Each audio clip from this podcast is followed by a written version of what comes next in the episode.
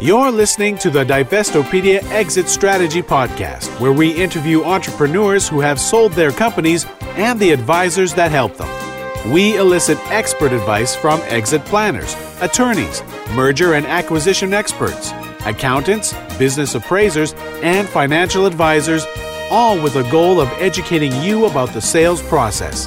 Make sure to visit us on the web at divestopedia.com to see more of our resources for entrepreneurs who want to sell their business for the best price and terms. Whether you are thinking of selling, have started a sales process, or are post deal, we aim to arm you with the knowledge required to maximize value and limit your downside risk. And now, here's your host, Noah Rosenfarb, a CPA and personal CFO to business owners planning their transition. And welcome. It's your host, Noah Rosenfarb from Freedom Business Advisors, with really a talented guest, Bo Burlingham, the author of Finish Big How Great Entrepreneurs Exit Their Companies on Top. Bo, uh, that's certainly just one of the many books you've written, but I welcome you to the show to talk about Finish Big. Thanks for coming well, on. great. It's, it's good to be here, Noah. Thanks for having me. So tell me how you got the idea in your mind to write this book on Finish Big. Well, it actually started, you know, I do a column in Inc. magazine and have for the last 20 years with uh, a very successful and smart entrepreneur named uh, Norm Brodsky. And this is a column that's, you know, appeared monthly. And back in, I guess it was 2006, I showed up to talk to him about what was the next column we were going to do. And he told me that he'd just gotten back from a trade conference and that he'd met a uh, some private equity people there who uh, had inquired about buying his business, and he'd had a couple of conditions that he thought they wouldn't meet, but he mentioned them. They didn't blink an eye, and so he said he thought he was going to go ahead and negotiate a deal. This sort of shocked me because he'd been in business, oh, I don't know, for at least 25 years at that point, maybe more and he always seemed to just love his business. He he just had a great time doing it, and so I said to him, "Well, Norm, that's pretty interesting. Why don't we write about it?" And he said, "Sure, why not?" Well, I think the buyer probably could have thought of a couple of reasons why not, but we went ahead and we began. We wrote one column, and then, then we did a follow up column. And pretty soon, this whole thing took on a life of its own because really, I think nothing had ever been done quite like it before with uh, actually giving people a blow by blow, month by month account of what was happening in the negotiations to do this deal. And we developed a huge following. Uh, at one point, Norm asked because he was he was on the fence. He was going back and forth about whether or not he should do the deal, and he asked readers for their advice, and we got like hundreds and hundreds of emails from people, most of them saying, "Go ahead with it, Norm." And eventually, he decided he was going to sell the company, and this was a big deal. It was a cover story in Inc. Norm decides to sell, and about two weeks after that appeared, I called him up and to find out because the closing was supposed to happen and that week, and he said, uh, "Guess what? I'm I'm not selling." and I was shocked, and I said, "What do you mean you're not selling?" Well, he'd found out something that really had been kept from him. In, in other words, he, there is a key piece of information that he hadn't been told, and that was the information about who was the crucial decision maker among the buyers and it would happen to be the person whom he trusted least. And the buyers had made a whole bunch of commitments as to how his employees were going to be treated after the sale. And he realized at that moment that he couldn't trust them to keep those commitments. And so he called off the deal. Now, ultimately, he did wind up selling a majority stake in the company to somebody else. But, you know, I came away from this process thinking, you know, there's obviously a tremendous hunger out there and curiosity about what it's actually like to go through the process of selling a company. And, you know, I did some research online and pretty quickly realized that there's almost nothing out there about it. You know, if you Google, there's tremendous amounts on starting a business. If you Google starting a business, you'll get about a billion hits. If you Google exiting a business, you'll get about 2% of that number. And almost all of what's online is really how to make sure you get the most money for your business, which isn't a bad thing. I'm all in favor of getting as much money as you can when you sell your company. But from what I had seen and from what I talked to other people about, it's only one part of the equation that, in fact, selling a business is a great, there are a lot of emotional challenges in it. And so I decided to go out and investigate this, and um, my publisher was excited to have me do this, and so that's how we got started. And what was the research that you had done to kind of start the foundation for the book and the thesis? Well, I, I realized pretty quickly, you know, I've been at Inc. Well, I've been at Inc. now for almost 33 years, and the fact is, is that we'd hardly ever written about exits, and I myself knew very little about it. So I realized that the first thing I had to do was to go out and educate myself by talking to people who had actually been through it. So I began doing some interviews, and the more interviews I did, the more I wanted to do. And in the end, I think I did somewhere between 100, 150 different interviews with uh, people who had sold their businesses, mostly, almost all with people who had sold or, exited in one way or another. And what I found was that about half of them, at the end of the process, when it was all over, they were reasonably happy and had moved on and were doing something else. And about half of them were totally miserable. They regretted selling their businesses. They were feeling lost. They didn't know who they were anymore or, what their purpose was. Some people had good feelings about the exit process. Some people had terrible feelings. One person told me that he remembered it as a nine month dental extraction. yeah. And some, but somebody else told me that he found it the most educational thing he'd he'd been through. So I decided that this actually had to form the backbone of the book. Namely, let's look at what's the difference. What are the differences between the ones who had a happy exit and the ones who didn't? In other words, was there any correlation with how much money they received? Very little. Um, in fact, exceedingly little. And that was one of the most striking things. There were people who'd been compensated extremely well for their companies and were miserable. And there were people who hadn't received anywhere near that amount of money who were perfectly happy which made me realize, as one of the people told me, that uh, he found out, he discovered after selling his company that, you know, going into it, he thought it was all about the money. Once he got out, and was dealing with all the things you deal with after you've sold your company, he realized that about 20 or 30 percent of, of an exit is the financial part, and the rest is all emotional. Yeah. So I have a saying that I tell clients, which is if you don't have something that's more enticing, more rewarding, more, you know, that makes you want to get up on Monday morning and do this new thing more than you want to go into the office, there really should be no compelling reason to sell. Do you think that that's true? What I think is that that's very good advice for you to give your clients.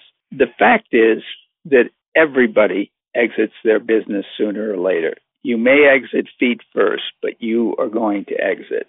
I mean, and there are a lot of baby boomers, a huge, huge number of baby boomers, because the baby boom generation was an extremely entrepreneurial generation, you know, who are now getting to an age where they can't avoid the fact that, that they're not going to live forever and they have to figure out what they're going to do with their businesses.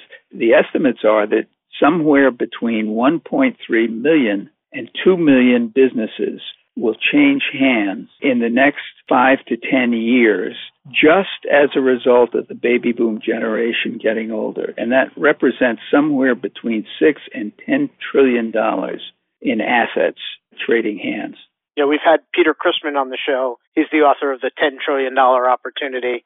Right, uh, right. He talks specifically all about, you know, those statistics. And, you know, I think, as you said, they're going to exit one way or another. And the question is, what's going to compel them to leave, you know, feet first versus standing upright? What have you found are the critical success factors to being happy after a sale? Well, let me say this. Let me go back to your previous point about having something to go to. I think that that is the advice you give your clients is extremely good advice. It is, however, difficult for some people. There are people who think that really what they want to do is after the sale, they're going to have all kinds of time to play golf. Well, I talked to one guy who felt that way, and he said within two or three months after he sold his company, golf had become a job for him. And he no longer got the relaxation from it that he would get when he was doing it. You know, I would say I came up with uh, eight things. And I guess I should back up a little bit here, Noah, because going through this process forced me to change the whole way that I thought about exits and about building a business we tend to think about building a business as if it's like building a house or building a factory or something like that. But I realized in doing this that that's the wrong metaphor. That building a business is actually a journey. And like every journey, it has a beginning, a middle, and an end. And the end is not when you build a company. That's the middle. The end is when you leave that company. And it's also not an event it's a stage of the business and there are you know you have the startup phase you have the growth phase you have the exit phase and there are really four stages to it and the, the critical mistake is that people don't go through all four phases now the, the first phase is just the exploratory educational phase when you really educate yourself about what's involved, what the challenges are going to be, what are the kinds of things that people have done, and the kind of experiences that people have. The second phase is the strategic phase. That's when you're building into a company the kind of qualities that are going to allow you to have the kind of exit you want to have, whether that's selling to a third party, selling to your employees, selling to your children, whatever. The third phase is the one which unfortunately most people start at, and that's the execution phase. That's when you call up a broker, an investment banker, or you, you know, talk to your accountant or lawyer and say, I'm ready to look for buyers. If you do that without having done phases one and two, the chances of your having a bad exit are greatly increased. And then the fourth phase is the one that people forget about, but it's one of the most important, which is the transition. It's going from one day being the owner and probably the CEO of a business to being what? Big question mark. A lot of people told me that the question they hated most after they had left their businesses was they'd be at a party or something and people would say to them, What do you do? And they wouldn't know how to answer the question. So I think it's important to really start looking at what you're doing when you're building a business with a different frame of mind than most entrepreneurs are used to. Most entrepreneurs get so focused on building the company that they don't give any thought at all to leaving the company until it's very, very late in the process. And I think that's the source of a lot of the problems. Had you had a, the experience of interviewing any Gen X or Gen Y millennial types that had exited their business? There were actually quite a few younger entrepreneurs, and they didn't fare very much better than the older ones. Although some of them did. I mean, some of them had great exits. There was one guy I interviewed who had built a chain of tanning salons, actually, in the Dallas area. And he was a very, very good entrepreneur, and he built a great company. He had a terrific culture. His numbers were far exceeded the rest of the industry. But he made a promise to himself that he was going to sell his business by the time he turned 40, or by the time I should say he was 40, and then do a lot of other things that he hadn't had time to do while he was doing it. And he went through the process. He found a buyer. He did a lot of the right things in terms of making sure that he took care of his employees so, so that that wasn't going to weigh on his conscience afterwards. And then he sold the business and went out and actually went traveling around the world. But then he had to come back because his mother was sick and she died. And after that, he went out again, but it wasn't fun anymore. So he came back and he's really been spending the years since then trying to figure out what to do for an encore. You know, he's gotten involved in some businesses, restaurants, and that sort of thing. But I don't think he's found anything that even remotely compares to the kind of passion he had when he was building his first business, the chain of salons. I had another guy his was an example of the importance of knowing who's buying your company and why they want it. He'd come up with a great system for really training salespeople. He himself had been a salesperson. He'd worked for the North Carolina Bank before it was, you know, it became Bank of America. And he was like one of their top salespeople. And the reason was that he developed a system that he used to prepare himself for every sales call, which involved doing lots of research and basically knowing everything that he could find out about the industry of the potential customer he was going to visit. And it was a great system. And he realized that he could turn this system into a business. And he did. And it was doing very well. He had a couple of really great partners. He had great employees. The culture was terrific. He was having the time of his life. Business was going very well. And then he showed up at a trade show. And at the trade show, there happened to be a person from Hoover's, which was owned by Dun and Bradstreet, who came over to his trade booth and was looking at the company. And she said, We should really acquire you. This would be a perfect thing for us to offer our customers. And, you know, he said, Well, you know, I can't disagree with you there, but I'm not interested in selling. But he also had the attitude that every business has a price. In other words, that at a certain point, you get offered so much money that you really can't say no. And when you have that attitude, sooner or later, someone's going to call your bluff. And in this case, it was Hoover's, Dun and Bradstreet. And they really pursued him very aggressively. And he kept turning him down. They kept making offers. He kept turning him down. He kept, and, you know, that went on for a few months. And finally, he got together with his partners and said, Well, look, they're obviously very interested in this. Do we have a number where we absolutely couldn't say no? And they came up with a number. Well, sure enough, uh, Dun and Bradstreet came back and finally said to him, Okay, what's your number? And he gave him their number. And Dun and Bradstreet said, Fine. They proceeded to do the negotiations. He was very concerned about his employees and what was going to happen to his employees. So he built into the contract all kinds of protections for his employees to make sure that they were going to have a secure job and a secure home after the deal was made.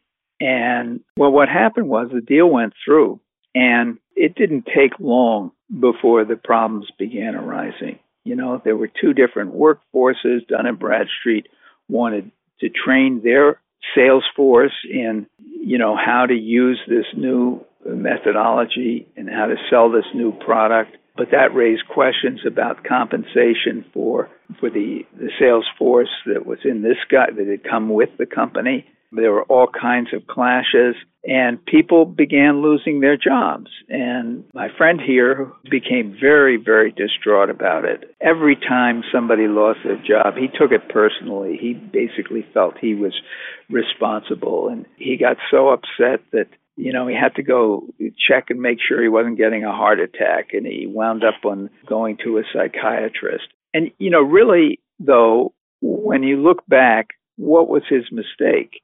His mistake was that he hadn't really answered a key question that you have to answer. Namely, why is it that this acquirer wants to own my company? If he'd asked that question, he would have realized that Dun Bradstreet wasn't interested in his people, wasn't interested in the great culture they had. He was interested in their intellectual property.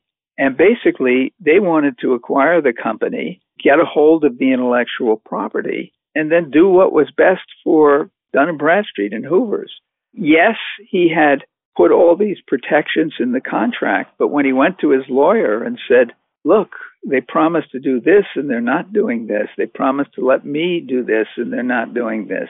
His lawyer basically said, look, do you want the rest of your money? And the point there was that, as is often happens, there was a significant portion of the sale price which was put in escrow pending uh, certain performance after the sale. And once that happened and the sale was done, he lost all control because he knew that if he went to, you know, tried to invoke the terms of the contract and to, you know, force Dun & Bradstreet to do what it had promised in the contract, that very likely he would never see the rest of that money. So there were a lot of lessons that he learned about how not to do it. And, you know, he went through a very tough time. He's doing much better now. People do get over this, but sometimes it takes a long time to get over it. So share with me the keys to success that you found, you know, that, that were common threads. Okay, well, I basically came up with about seven and a half. The first one is actually one that over all the time that I've been studying and reading about and writing about entrepreneurs, I think is one of the most important attributes that an entrepreneur can have, and that is knowing who you are, what you want, and why. You know, this is it's not something that you sit down one weekend and figure out. It's something that most of us spend our whole lives trying to figure out. There's no question that the clearer understanding you have of who you are, what you want, and why, the better decisions you're going to make while you own a company, and in particular, the better decisions you're going to make when you're going to leave that company. And the truth is, is that if you haven't thought about that, by the time you leave your company, you're going to run smack into that question as, as soon as you leave. Because all of the questions, oh, there are a whole bunch of things you get from your company that you aren't really aware of until you don't have them anymore. So that was number one. Number two, it's obviously important to have a sellable company. And by that, I mean a company that you can sell when you want, to whom you want, for a price that you think is fair. Most companies are not, in fact, saleable. Um, the Chamber of Commerce has done a study that of all the companies that are put up for sale in any given year, only 20 or at most 30% actually wind up being sold. Four out of five owners are going to walk away disappointed. But it's not just the idea of having a company that you can find a buyer for, because one of the worst things that can happen to you is that you are put into a situation that's called a forced sale. That's where something happens that you don't expect. It could be illness, it could be a change in the economy, it could be something totally out of the blue. And suddenly you have no choice but to sell. And in those situations, the chances are very good that you're going to wind up with a not very good deal. And I've got a number of really, really sad stories in Finish Big about uh, people who made that mistake. The third characteristic actually is the importance of having, giving yourself enough time. You know, it's not a matter of months, it's a matter of years. In fact, if you really go through the whole process, including the first and second stages, of educational and strategic. You know, this is something you should be doing the entire time that you have your business. In fact, you should probably start thinking about it even before you have your business. You know, the mistake people make is that they wait until something happens, they get bored with the business or something like that, and then they try to do a deal quickly, and it leads to all kinds of problems. It's especially important to give yourself enough time if your plan for leaving involves having a successor because almost always the first person you choose for your successor is going to turn out to be the wrong person, and you won't find out until later. And you have to give yourself enough time to be wrong at least once and get the education that you need in terms of choosing the right successor. The fourth one is getting the kind of help that you need. And to some extent, that's pro- professional help from you know, people like you, Noah, who are experts in the field. But I also think it's very important to get help from people who have actually been through this, who are entrepreneurs who built companies and sold them and been through the process themselves. They have a somewhat different perspective on it than the exit professionals, in that, you know, for the exit professional, the deal is over. Once the deal is done, it's over. They go on to the next client for the entrepreneur, it's not over until they've moved on to something else. The fifth quality has to do with, um, you know, making sure that you are at peace with whatever is going to happen to the people who've been on the journey with you before uh, up to that point, namely mainly your employees. One of the big regrets that people wind up having is that things happen to their employees that they didn't foresee after the sale. You know, it, it's something that really just sort of sticks with them for a long time, becomes a major source of regret. The sixth one is the one I referred to before, and that is making sure that you understand why it is that your acquirer wants to own your company. People forget when they're trying to sell their businesses that they aren't the only ones doing the selling. The acquirers are also trying to sell them on what a good acquirer they'd be and how great they think you are and how what a great culture you have and what brilliant things you've done with your business and so forth and how they want to do the same things in their company. Well, that may or may not be true. Usually it's not true. What they really want is to own your company and the important thing is to figure out why. What is really driving them to do the deal? And then the final one is the one that we've talked about before, which is you know, you get a lot of things out of your business that most of us, most people aren't aware of until they don't have them anymore.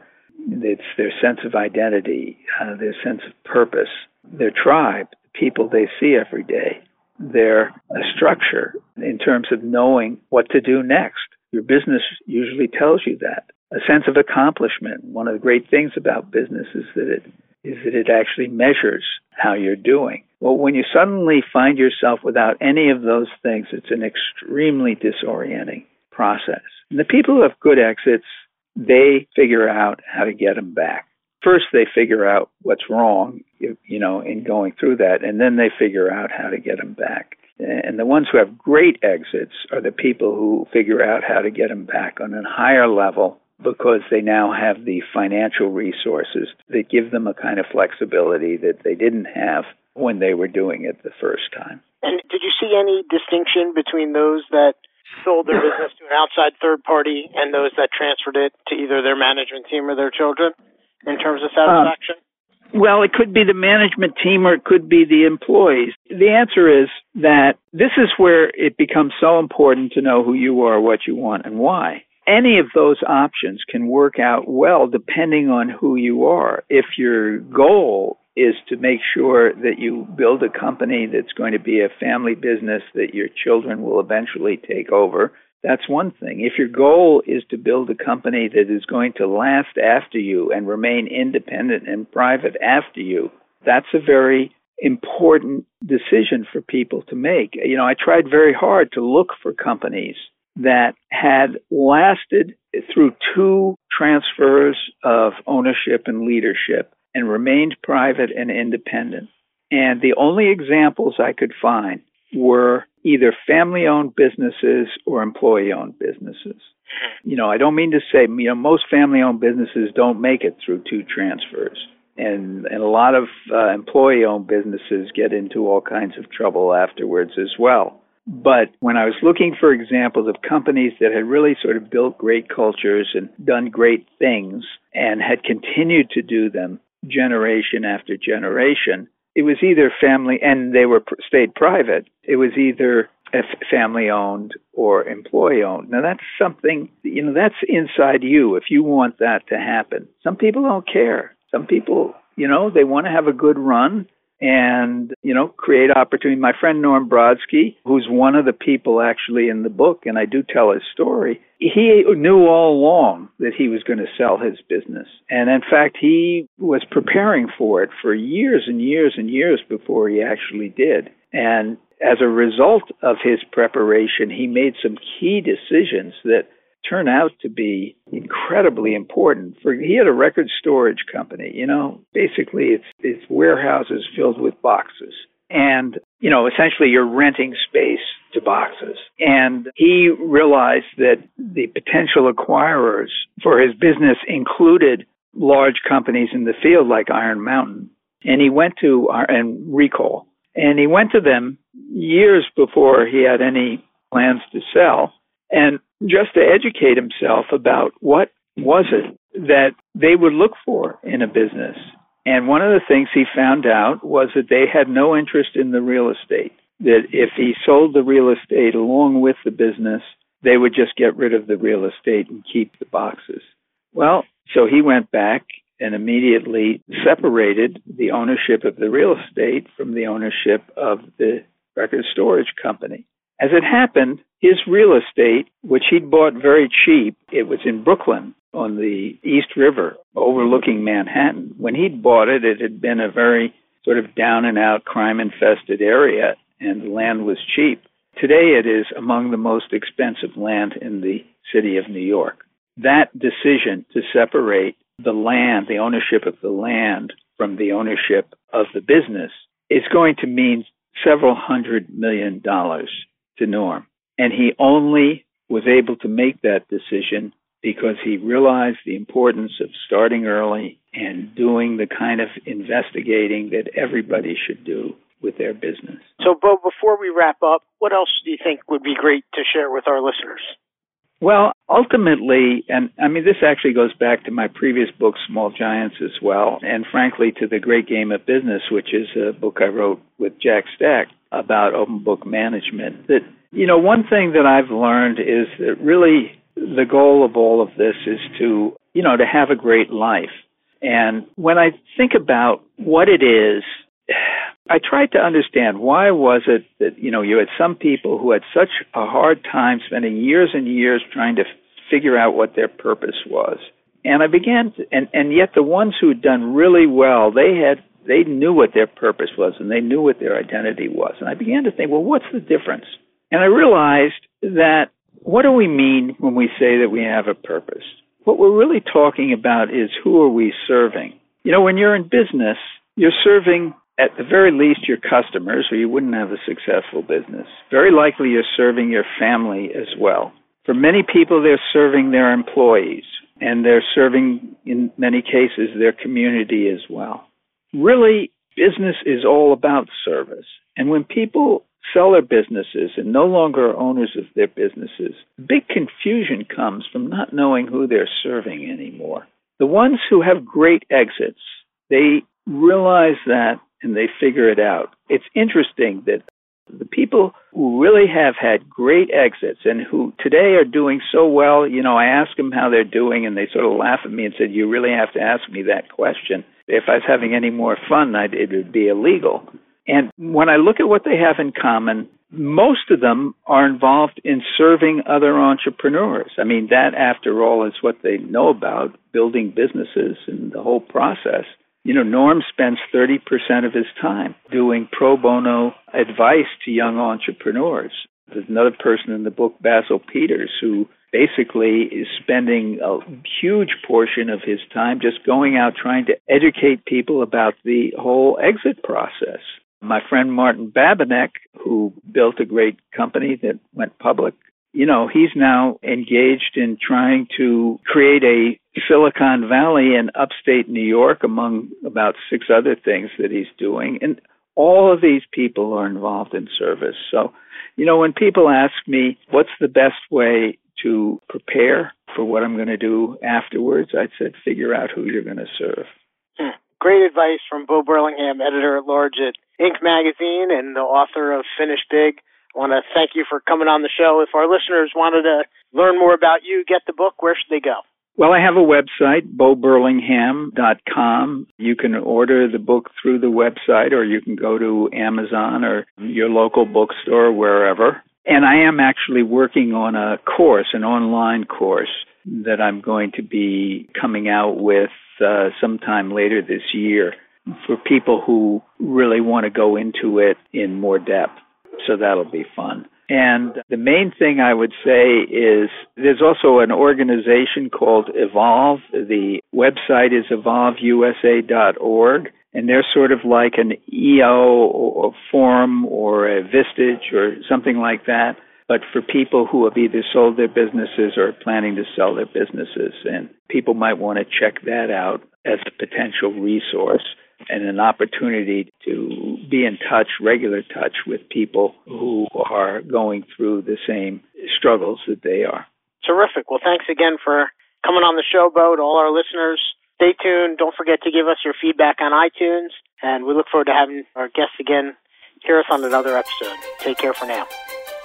Thanks for listening to the Divestopedia Exit Strategy Podcast. Make sure to visit us on the web at divestopedia.com to see more of our resources for entrepreneurs who want to sell their business for the best price and terms.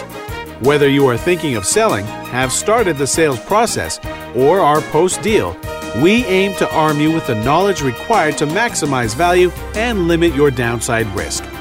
If you have any questions about today's podcast, you can contact your host, Noah Rosenfarb, a CPA and personal CFO to business owners planning their transition at 855 540 0400. Please be sure to rate us on iTunes and give us your feedback. Until next time, this is the Divestopedia Exit Strategy Podcast.